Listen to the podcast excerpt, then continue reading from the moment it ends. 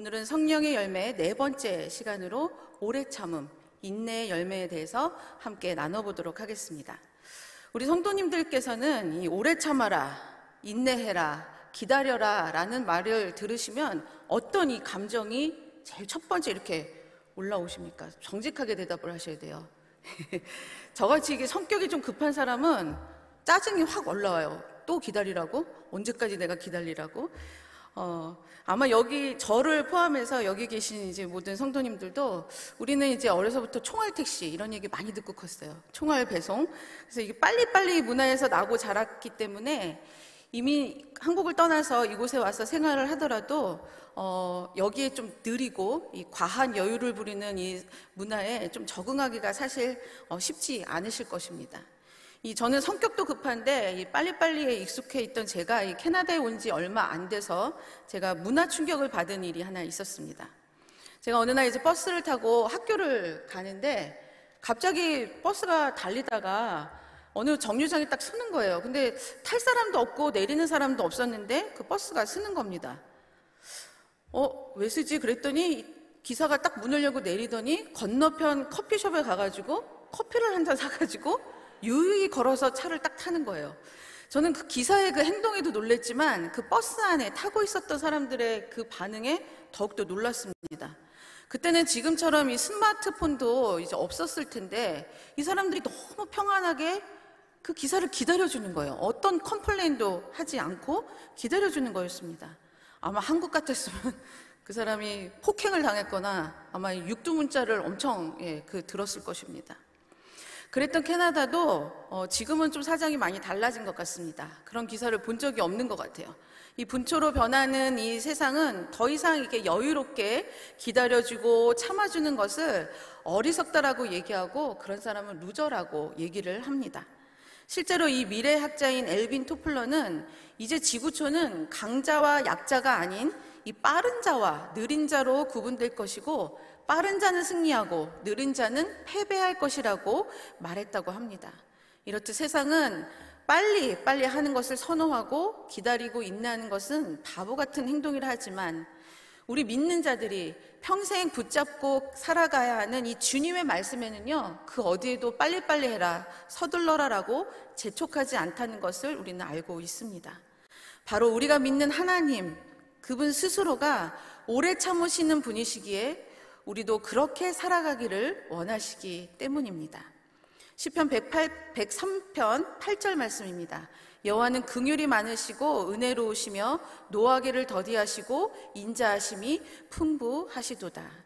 실제로 성경에 보면 이 다윗이나 요셉, 한나, 이 욕과 같은 사람들은요 하나님의 때를 기다리고 인내하는 삶을 통해서 하나님의 뜻을 이뤘던 사람들이고 반대로 이 사울과 같은 사람은 인내하지 못했기에 결국 하나님의 뜻을 이루지도 못했을 뿐만 아니라 하나님께 버림받는 인생을 살 수밖에 없었다는 것을 알 수 있습니다. 그러나 그러나 이 인내와 오래 참음은 쉬운 일이 아닙니다. 우리는 엘리베이터를 그러니까 자동으로 닫히는 10초, 20초의 시간도 기다리기 힘든 우리가 언제 이루어질지도 모르고 언제 변할지도 모르는 그 하나님의 뜻과 계획에 대해 오래 참고 인내하며 그 열매를 이뤄 간다는 것은 엄청난 챌린지가 되는 것은 사실입니다. 비단 우리가 우리 한국 사람처럼 성격이 급한 성격 사람들이나 이 시대적 현상뿐만이 아니라 모든 사람들은 모든 인간들은 자신이 소원하고 기도하고 바라는 것은 빨리빨리 이루어지길 원하고 빨리 응답받기를 원하게, 원하는 그런 기본적 욕구가 있기 때문입니다. 이 서울여대에서 가르치고 계시는 장경철 교수님은 이름보다 오래 기억되는 성품이란 책에서 이런 말을 하셨습니다. 인내란 시간의 격차가 가져다 주는 고통을 감내하는 성품입니다. 인내란 시간의 격차 가운데 흘러가는 시간을 미워하지 않는 성품이며 시간의 흐름 가운데 시간과 동행하면서 결과를 재촉하지 않는 능력입니다. 인내의 성품은 시간의 검증을 통과하는 사람에게 형성되는 성품입니다. 네, 이 말을 다시 정리해 보자면 인내라는 것은요, 내가 생각하는 시간과 하나님이 생각하는 그 시간의 격차를 참아내는 것이고 또 그 시간을 참아낼 때 억울해 하거나 억지로 하지 않고 또 불안해하지 않으면서 의미 없이 시간을 보내는 것이 아니라 주님께서 예비하신 그 아름다운 열- 열매와 상급을 바라보며 그것이 이루어지기를 원하는 마음으로 그 주님의 시간을 견뎌내는 것을 의미합니다. 그렇다면 우리가 이 세상을 살아갈 때 모든 것에 오래 참아야 할까요? 라고 질문을 생길 수 있습니다. 인내는 분명 하나님의 성품이긴 하지만 주님께서 또 이 세상에 행해지는 모든 것에 오래 참고 인내하지 않으셨다는 것을 우리는 성경을 통해 알 수 있습니다. 구약에서는 우사와 이 아간을 향해서 즉각적인 진노를 보이셨고요. 신약에서는 하나님의 성전에서 장사하던 자- 자들과 또 거짓을 말한 아나니아와 삽비라를 향해서는 즉각적인 분노를 표하셨습니다. 거룩한 하나님의 존재를 인간의 마음대로 함부로 하는 죄에 대해서 그리고 탐욕과 욕심으로 인한 이 죄악에 대해서는 하나님도 오래 참으시지 않으신다는 것을 알 수 있는 것입니다. 그러나 이 하나님의 분노는 우리를 멸하기 위해서가 아니라 이 욕심으로 가득 찬 우리 안에 이 더- 있는 이 더러움을 깨끗게 하게 하- 해 주셔서 이 거룩하고 정결한 모습으로 하나님 앞으로 나오게 하기 위함이라는 이 사랑이 전제된 분노와 심판의 도구를 사용하시는 것입니다. 그러게 지금을 살아가는 우리들도 이 사랑으로 참고 인내해야 하는 것은 인내해야 되지만 불의와 잘못에 대해서는 단호한 표현과 행동으로 죄된 행위로 인해 우리 영혼이 더 이상 병들지 않도록 막는 것은 매우 중요한 일입니다. 이, 어떤 일이 이런 일이 있을까 제가 이제 예를 생각해 봤는데 이 자녀의 잘못에 대한 이 부모님의 단호한 가르침이 아닐까라는 생각을 해 보았습니다. 부모가 자녀를 사랑하는 마음은 하나님이 우리를 사랑하시는 그 마음과 거의 동일한 마음이기에 이 부모가 자녀를 사랑하는 그 사랑은 어느 누구도 의심하지 않습니다.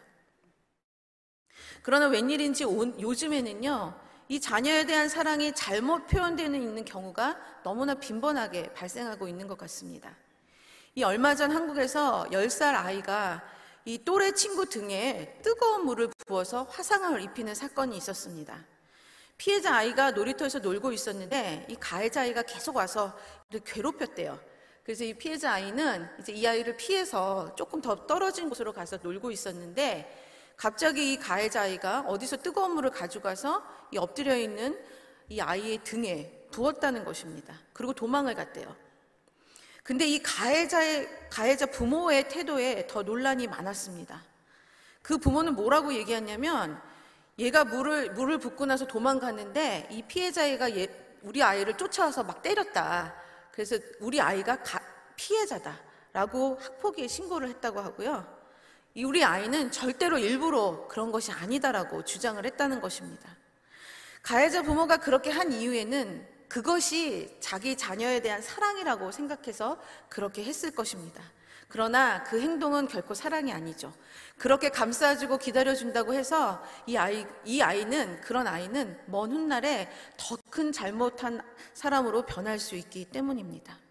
그러기에 자녀를 진정으로 사랑한다면 그들의 잘못을 무조건적으로 두둔하거나 숨기거나 기다려주는 것이 아니라 그 자리에서 정확한 가르침과 훈계를 통해서 더 큰 악의 길로 가는 것을 막는 것이 진정한 자녀 사랑이라는 것을 우리는 기억해야 합니다. 그렇다면 우리는 어떤 것에 대해서 오래 참아야 할까요? 이 질문을 다르게 해보면 하나님은 이 세상을 살아가는 우리들에게 어떤 것을 통해서 오래 참으시는 하나님의 성품을 닮아가도록 만들어 가실까요? 이 성경에 보면 하나님은 크게 두 가지에 대해서 오래 참고 인나하라고 말씀하고 계시는데 바로 사람에 대해서 오래 참는 것과 고난에 대해서 인내하는 것을 말하고 있습니다. 성경에는 이 많은 오래 참음과 인내 이야기로 가득하지만 무엇보다도 예수님께서 이 땅에 사시면서 무지한 사람들과 자신을 핍박하고 조롱하던 사람들에 대해서 오래 참아주셨고 또 십자가 위에서 당하는 그 고통과 멸시를 인내하시는 그 모습이 바로 우리가 이 땅에서 살면서 그 성품을 맺어가야 하는 아주 중요한 이유가 되는 것입니다. 이 한국말로 인내, 오래 참음, 기다림이라고 표현되는 말이 영어 성경에는, 성경에는요, 이 long suffering 또는 patience란 말을 많이 사용합니다. 이 두 단어 모두 기다리고 오래 참는다는 뜻인데 그릭 원어로 이 각 단어의 뜻을 보면은요, 조금 다른 의미의 오래 참음, 인내를 의미한다라는 것을 알 수 있습니다. 먼저 long suffering은 그리거로 마크로두미아라고 하는 말입니다. 이 단어는 멀리 떨어진 이 오랫동안이라는 뜻이 있는 마크로스와 고난, 열정, 분을 냄, 화가 나는 마음의 뜻인 두미스의 합성으로 이 말을 이어서 의역을 해보면 반복되는 어려움과 문제 앞에서도 분노하거나 증오하지 않고 오히려 차분하게 참아내는 것을 의미한다고 합니다. 우리 잘 아시는 김세윤 박사님, 이 김세윤 박사님께서 그분이 쓰신 책 빌립보서 강해에서 이 표현을 쓸 때는 주로 인간관계에서 인내가 필요할 때 쓰는 단어로 나에게 악을 저지르고 어려움과 고난을 가져다 주는 사람을 오래 참아주는 태도라고 말씀을 하고 있습니다. 이 말에 쓰인 대표적인 구절이 고린저전서 13장 4절에 사랑은 오래 참고의 그 오래 참음이 바로 suffering, 마크로 두미아의 의미로 쓰였다고 합니다. 나를 힘들게 하는 사람들이 사람들이 있다면 대부분의 사람들은 그 사람에 대해서 그 사람을 무시하거나 또는 똑같은 방법으로 힘들게 하고 싶은 것이 인지상정입니다. 그러나 성경은 오래 참되 너 언젠가는 내가 꼭 복수할 거야 기다려 라는 이 분노에 찬 이 막장 드라마 같은 마음으로 참는 것이 아니라 사랑의 마음이 기반이 되어서 그 사람에 대해서 잠잠히 참고 인내하라고 말씀하고 있는 것입니다. 이 사람에 대해 오래 참음, 이것을 조금 더 잘 표현한 것이 오늘 본문 야고보서 5장 7절과 8절 그리고 10절에 있는 말씀입니다. 그러므로 형제들아 주께서 강림하시기까지 길이 참으라 보라 농부가 땅에서 나는 귀한 열매를 바라고 길이 참아 이른 비와 늦은 비를 기다리나니 너희도 길이 참고 마음을 굳건하게 하라. 주의 강림이 가까우니라. 형제들아 주의 이름으로 말한 선지자들을 고난과 오래 참음의 본을 삼으라. 여기서 세 번 반복되고 있는 길이 참으라와 10절의 이 오래 참음이 바로 마크로 두미아로 쓰여진 말입니다. 이 오늘 본문 야고보서는 어, 예수님의 형제 야고보가 어, 쓴 글로 이 글을 받는 수신자는 유대인 그리스도인들로 알려져 있습니다.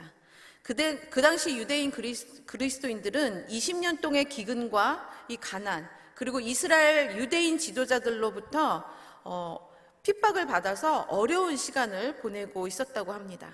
그때 야고보는 이 그리스도인들에게 너희를 핍박하는 자들을 향해서 마크로두미아, 즉 잠잠히 오래 참아주라고 말을 하고 있는 것입니다.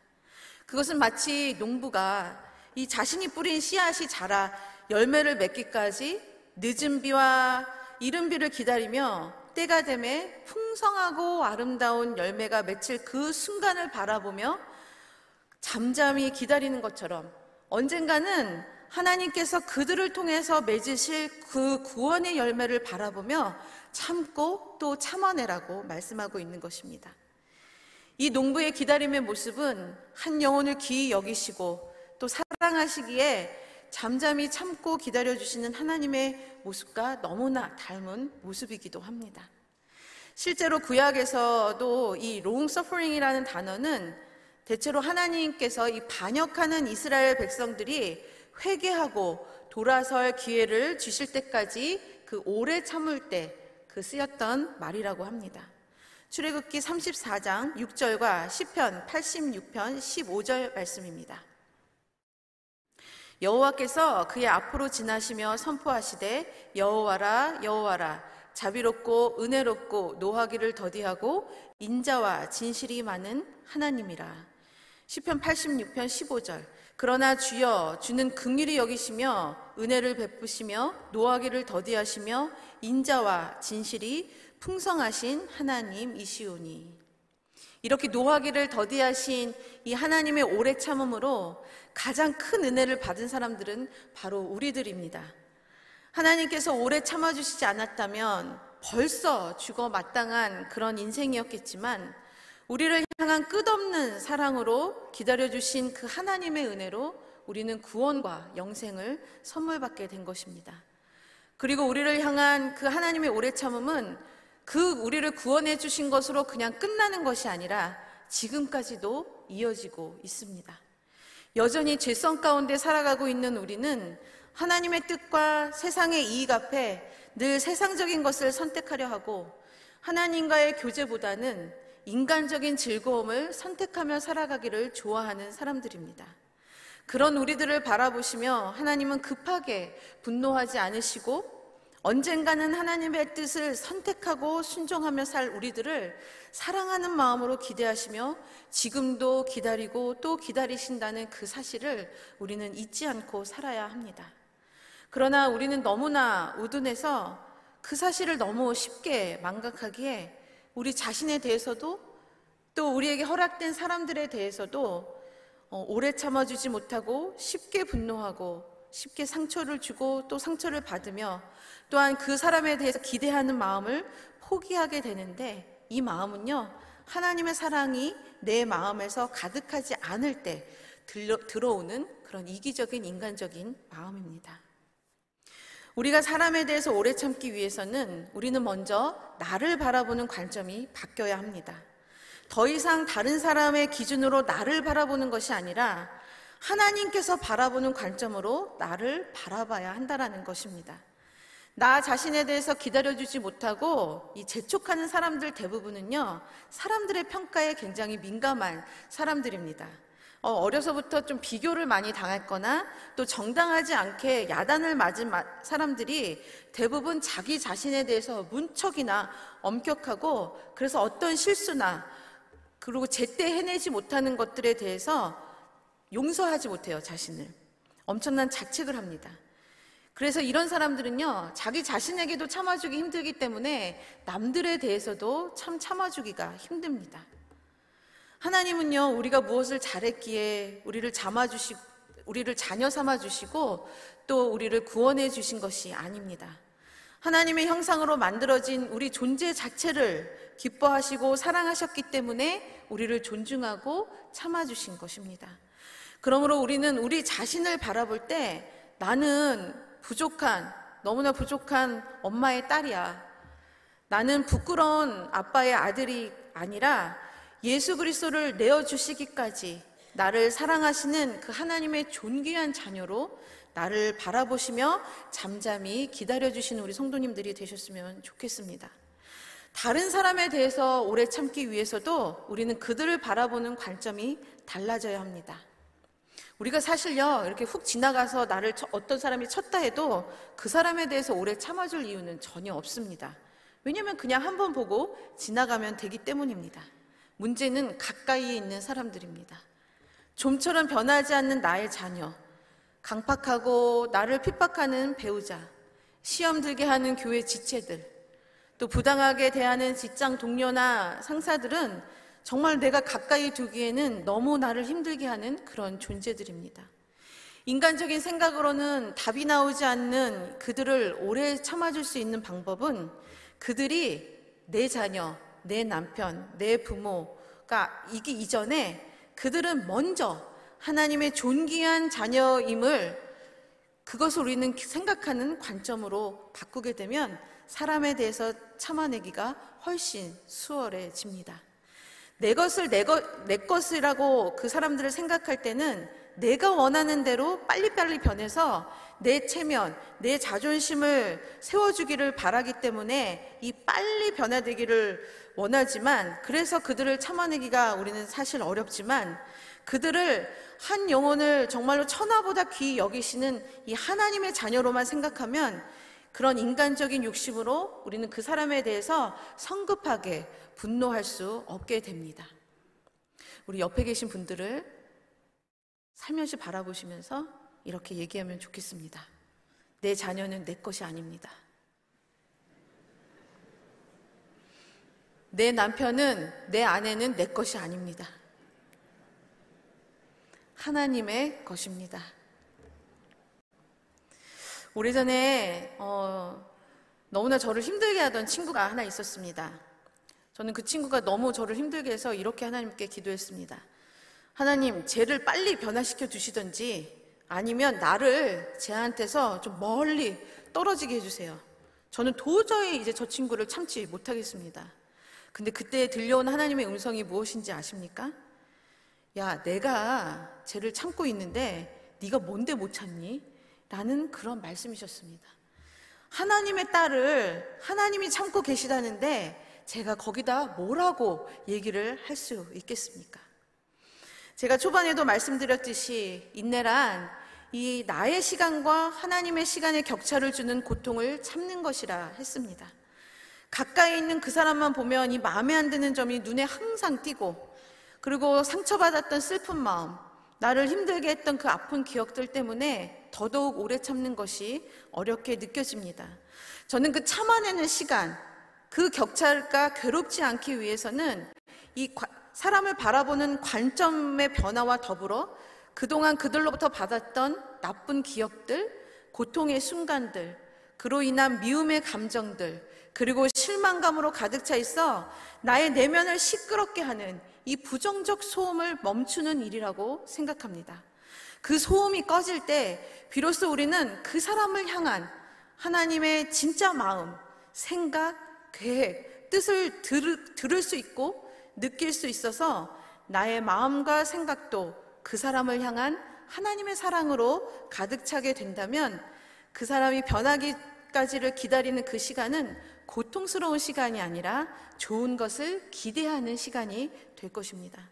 사랑하는 성도 여러분, 나에 대해 분노하는 마음이 생기거나 또 가까이 있는 사람을 더 이상 참아줄 수 없을 것 같은 그런 마음이 될 때, 들 때, 먼저 나를 있는 그대로 바라봐 주시고 참아 주시는 사랑의 하나님을 더 깊이 묵상하시고 그 같은 하나님께서 내가 힘들어하는 그 사람도 동일하게 사랑으로 기다리고 계시다는 것을 기억하시면 좋겠습니다. 너의 하나님 여호와가 너의 가운데 계시니 그는 구원을 베푸실 전능자시라. 그가 너로 말미암아 기쁨을 이기지 못하시며 너를 잠잠히 사랑하시며 너로 말미암아 즐거이 부르며 기뻐하시리라. 이 말씀이 자신을 향해 그리고 우리가 참아야 하는 그 지체들을 향해 살아있는 말씀이 되어서 오직 사랑으로 마크, 마크로 두미아의 아름다운 열매를 가정에서, 교회에서 또는 직장에서 맺어가시는 우리 모든 성도님들이 되시기를 주님의 이름으로 축복합니다. 그렇다면 우리는 고난에 대해서는 어떻게 인내해야 할까요? 우리 모두는 고난당하는 것을 싫어합니다. 그 고난의 시간은 우리를 정신적으로, 육체적으로 너무나 힘들게 하기 때문입니다. 그래서 될 수 있으면 고난을 피하고 싶어 하고 고난이 와도 이 고난이 금방 끝나도록 하나님 앞에 기도합니다. 그러나 이 현실은요, 우리가 사는 현실은 아무도 이 세상을 살아가는 어떤 누구도 고난을 피해가기가 쉽지 않다는 것이고 각자의 고난의 몫을 견디며 살아가야 한다라는 것입니다.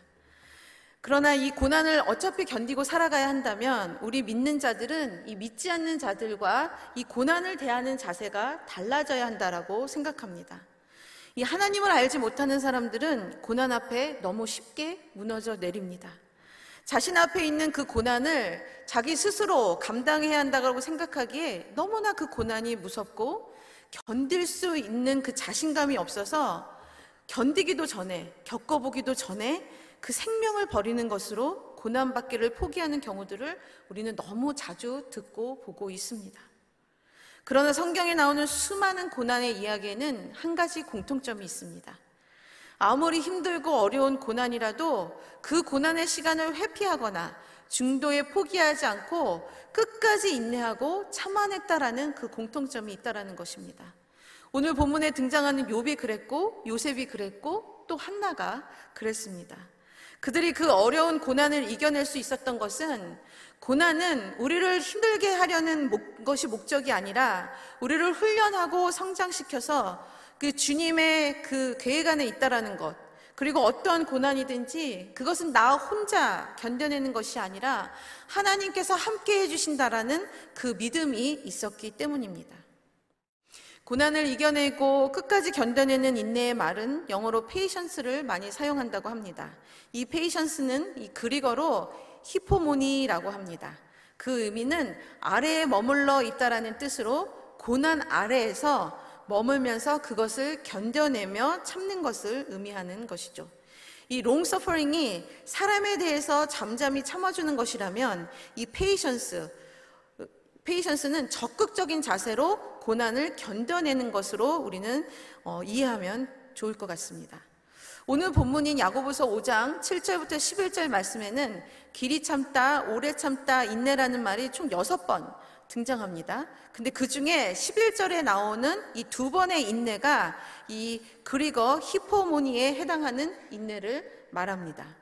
야고보서 5장 11절입니다. 보라 인내하는 자를 우리가 복되다 하나니 너희가 욥의 인내를 들었고 주께서 주신 결말을 보았거니와 주는 가장 자비하시고 극률이 여기시는 이시니라. 야고보는 이 히포모니의 인내를 설명하기 위해서 욥의 예를 들었습니다. 그 이유는 욥이 이 고난 가운데 인내한 모습이 바로 이 히포모니의 이 가장 정확한 예가 될 수 있었기 때문입니다. 그래서 저희는 이 욥이 그가 당한 고난을 견뎌내는 모습을 통해서 하나님께서 무엇을 이루어 가시는지를 살펴보며 지금도 어렵고 힘든 고난의 시간을 통과하고 계신 성도님들에게 큰 위로가 되기를 소원해 봅니다. 우리가 잘 알듯이 욥은 억울하게 이 고난을 당한 사람입니다. 우리 다 함께 욥기 1장 8절 말씀을 함께 읽어보면 좋을 것 같습니다. 욥기 1장 8절입니다. 시작. 여호와께서 사탄에게 이르시되 내가 내 종 욥을 주의하여 보았느냐 그와 같이 온전하고 정직하여 하나님을 경외하며 악에서 떠난 자는 세상에 없느니라. 네, 우리가 잘 알듯이 욥은 너무 정직하고 의로운 사람이었습니다. 그러니 욥의 입장에서 보면 너무나 억울한 고난의 시간을 이 사람은 겪어야 했던 것입니다. 내가 의롭게 산 게 무슨 죄라고 아무 영문도 모른 채 하루아침에 자녀들은 다 죽어 나갔고 모든 재산은 다 없어졌고 내 몸은 만신창이가 되었고 그런 나를 보면서 아내와 친구들은 자신을 조롱하는 이 기가 막힌 고난의 상황 가운데 놓였던 것입니다. 그런 고통을 당하는 요백에 마치 이 불이 난 곳에 기름을 붓듯이 친구들은 저주의 말을 퍼붓습니다. 사상 7절에 보면 세상에 죄 없이 망한 자가 누구냐. 그러니까 너가 이렇게 고통을 당하는 것도 분명히 너도 죄인이다. 8장의 친구 빌닷은 모든 고난은 죄의 결과이기 때문에 너가 받는 고난은 죄 때문이라고 말합니다. 그에 대해 욥도 자신의 의로움을 말하며 항변합니다. 욥이 말하기를 내가 의로우나 하나님이 내 의를 부인하셨고 내가 정당함에도 거짓말장이라고 하였고 허물이 없으나 화살로 상처를 입었노라. 나는 의롭게 살았는데 하나님은 왜 나에게 이런 고난을 주셨냐고 이해가 가지 않는다고 항변을 하고 있는 것입니다. 이 말은요, 고난을 만날 때 우리도 가장 많이 하나님께 하는 말이기도 합니다. 의인이라 칭찬받았던 욥을 비롯해 이 아무리 잘 믿는 사람들이라도요. 고난을 만나게 되면 가장 먼저 떠오르는 게 내가 뭘 잘못해서 이런 고난을 당해야 하나 라는 생각입니다. 이 생각은 어디에서 비롯된 것이냐면 응과 응보의 법칙 그리고 권선징악의 법칙으로 나에게 일어난 모든 고난을 이해하려고 하기 때문에 나올 수 있는 반문인 것입니다. 그러나 우리 성도님들도 겪어보셨겠지만 이런 논리로는 욥의 고난은 물론이고 나에게 일어나는 우리에게 일어나는 모든 고난도 이해할 수가 없습니다. 그리고 이해할 수 없기 때문에 고난의 시간을 견뎌내는 것이 너무나 고통스럽고 힘들게 되는 것입니다. 그렇다면 이 욥은 이 엄청난 고난의 시간을 어떻게 견뎌냈을까요? 먼저 그는 아무리 자신이 하나님께 부르짖고 자신의 의를 말해도 아무 대답이 없으신 하나님께 등을 돌리지 않았습니다. 오히려 말로 다 할 수 없는 그 비참한 상황 속에서도 그는 더 열심으로 하나님을 끊임없이 찾았다라는 것을 알 수 있습니다. 6기 10장 2절 말씀입니다. 내가 하나님께 아뢰오니 나를 정죄하지 마시옵고 무슨 까닭으로 나와 더불어 변론하시는지를 내게 알게 하소서. 23장 3절부터 5절 말씀, 이 말씀은 함께 읽어보도록 하겠습니다. 시작. 내가 어찌하면 하나님을 발견하고 그의 처소에 나아가랴. 어찌하면 그 앞에서 내가 호소하며 변론할 말을 내 입에 채우고 내게 대답하시는 말씀을 내가 알며 내게 이르시기를 이르시는 것을 내가 깨달으랴. 또 7절과 8절은 그런데 내가 앞으로 가도 그가 아니 계시고 뒤로 가도 보이지 아니하며 그가 왼쪽에서 일하시나 내가 만날 수 없고 그가 오른쪽으로 돌이키시나 배울 수가 없구나. 요분요 왼쪽 오른쪽 앞 뒤를 찾아다니면서 하나님을 찾고 또 찾았습니다. 자신의 이 고난 앞에 그래 나는 그냥 이렇게 살다가 가는구나라고 자포자기하지 않고 그 고난을 함께하고 계시는 하나님을 간절히 찾으며 만나기를 소원했던 것입니다. 또 하나의 욥의 그 특징이 있는데요. 욥은 하나님께 원망하고 불평했다는 사실입니다. 어, 그거 아닌데. 우리가 알던 욥은 그런 사람이 아닌데 잠잠히 인내하고 불평하지 않았다라는 사람으로 알고 있지만 우리 욥기 3장 전체를 보면은요. 욥이 어, 어떤 얘기를 하냐면 자신의 출생을 저주하고 있습니다. 이 자신의 출생을 저주했다는 것은 자신을 이 땅에게 태어나게 하신 그 하나님을 간접적으로 원망하고 있다라는 의미입니다. 그리고 33장 9절부터 10절에서도 나같이 깨끗한 자에게 이런 주, 고난을 주시는 하나님은 자신을 원수로 여긴다고 하시며 항변을 하고 있습니다. 이 말씀을 들으신 분들은 아니 아무리 그래도 그렇지 아무리 내가 힘들어도 그렇지 어떻게 내가 하나님 앞에 그렇게 항변할 수 있냐라고 반문하실 수 있습니다. 우리 많은 성도님들도 아시는 우리 박영선 목사님, 이 강의 설교자로 굉장히 유명하시죠. 이 목사님의 설교를 한번 제가 들은 적이 있는데 이분이 이렇게 얘기하시더라고요. 인생에서 고난을 만날 때 우리는 도망갈 곳이 없다라는 것을 인정해야 한다.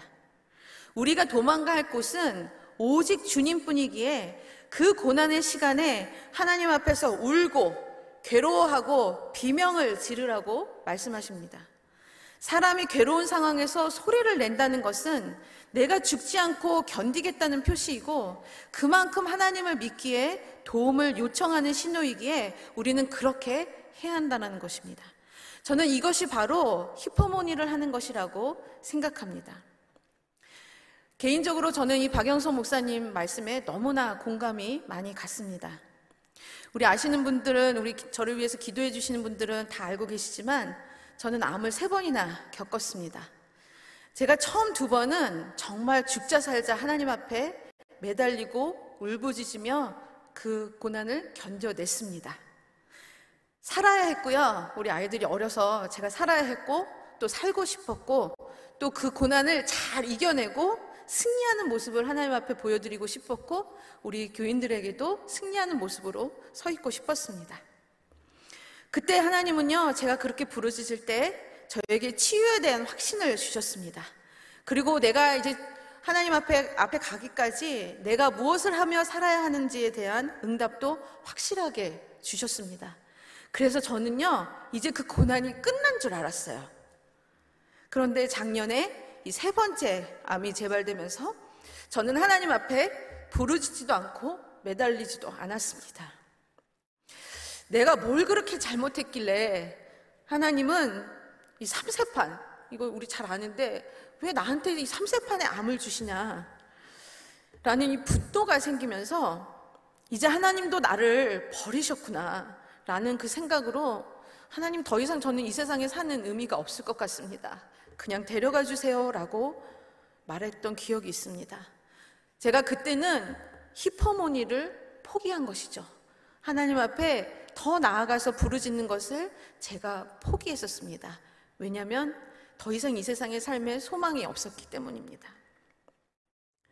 그리고 그 전에 주신 그, 그 전에 나에게 응답해 주신 그 하나님, 내가 확신했던 것만큼 하나님을 더 이상 신뢰할 수 없었고 실망감이 너무나 컸습니다. 물론 하나님은 저를 버리시지 않으셨죠. 하나님은 그때 마크로 두미아 하시고 계셨습니다. 앞에서 주무시고 계셨던 분들이라면 이게 도대체 무슨 말이야, 무슨 외계어야 이렇게 생각하실 수 있지만 그 말은 하나님께서는 저를 잠잠히 참아주고 계셨던 것입니다. 하나님의 잠자, 이 잔잔한 그 기다림과 우리 많은 성도님들의 기도로 저의 마음은 조금씩 회복이 되어 갔지만 사실 이 온전한 회복은 오늘 말씀을 준비하면서 회복이 된 것 같습니다. 요백에 응답하신 하나님의 대답, 제가 이제 바로 말씀드릴 건데요. 그 대답이 곧 저에게 주신 응답이라고 확신할 수 있었기에 저에게 주신 그 모든 고난의 시간들, 그리고 또 앞으로도 저는 어떤 다른 모습의 고난이 오더라도 이제는 저는 하나님을 믿고 부르짖으며 고난을 견뎌낼 수 있는 확신이 생겼습니다. 그 긴 침묵 끝에 하나님께서 요백에 응답하신 그 하나님의 대답은 요바 네가 이래 이래서 고난을 받았어라는 그 이유를 설명하신 것이 아니라 이 천지 만물을 만드신 그리고 그것을 운행하고 계시는 그 하나님을 장엄하게 보여주시는 그런 응답이었다는 것을 우리는 38장 전체에서 알 수 있습니다. 제가 몇 구절만 읽어드리겠습니다. 누가 사람이 없는 땅에 사람이 없는 광야에 비를 내리며 황무하고 황폐한 토지를 흡족하게 하여 연한 풀이 돋아나게 하느냐? 이슬 방울은 누가 낳았느냐? 까마귀 새끼가 하나님을 향해 부르짖으며 먹을 것이 없어서 허우적거릴 때 그것을 위하여 먹이를 마련한 이가 누구냐? 하나님의 이 대답은 무엇을 의미하는 것일까요? 세상 만물을 창조하신 하나님께서 지금도 여전히 그가 만든 모든 것, 그것이 이 세상의 아주 작은 미물이라도 다스리고 계시고 함께하고 계시고 그것을 채워주시고 계신다는 것을 말하고 있습니다. 그러므로 우리가 당하는 고난도 우리의 잘잘못 때문에 생긴 것으로 이해하기보다는 크신 하나님의 창조 섭리 안에 그분의 계획 안에 있다는 것과 어떤 고난이든지 그 가운데 하나님께서 함께 하심을 믿으며 하나님과 함께 그 고난의 시간을 견뎌내면 된다라는 것을 말씀하고 있는 것입니다. 이것이 바로 야고보서 5장 11절에 나오는 욥의 인내를 통해 보여주신 주님의 결말이라고 저는 생각합니다. 사랑하는 성도님들, 어떠한 고난을 만나셨을 때든지 그 이유를 찾으려고 하지 마세요. 그 이유를 찾으려고 하면 할수록 우리는 불안해하고 힘들어 하게 됩니다. 그렇게 하지 마시고요. 고난의 순간에도 나와 함께하고 계시는 그 하나님을 믿음으로 바라보시면서 그 어떤 고난이든지 그 고난을 승리하시는 저 우리 성도님들이 되시기를 주님의 이름으로 간절히 소원합니다. 나를 힘들게 하고 미워하는 사람과 이해하기 힘든 고난을 참고 기다리고 인내한다는 것은 우리 인간들에게는 매우 힘들고 어려운 일입니다. 그러나 우리 믿는 자들은 이미 오래 참으심으로부터 참으시는 그 하나님으로부터 그 사랑과 은혜를 알고 있기에 그리고 그 은혜를 입었기에 우리는 그렇게 할 수 있다라고 말씀해 주시고 있습니다. 한 영혼을 오래 참아낼 수 있는 방법은 나를 사랑하시는 하나님의 사랑으로 그들을 바라보는 것이고 힘든 고난을 이겨낼 수 있는 것은 천지 만물과 나를 지으신 하나님께서 나의 모든 순간에 함께 하시고 인도하고 계시다는 그 믿음만이 우리가 고난을 견디고 이겨낼 수 있는 유일한 방법입니다. 말씀을 맺습니다. 성령의 열매, 오래 참음은 영혼을 향한 주님의 사랑과 또 고난 가운데 함께 해주시는 주님을 믿음으로 맺어가는 주님의 아름다운 성품입니다. 이 시간 다 함께 기도하는 시간을 예, 가졌으면 좋겠습니다.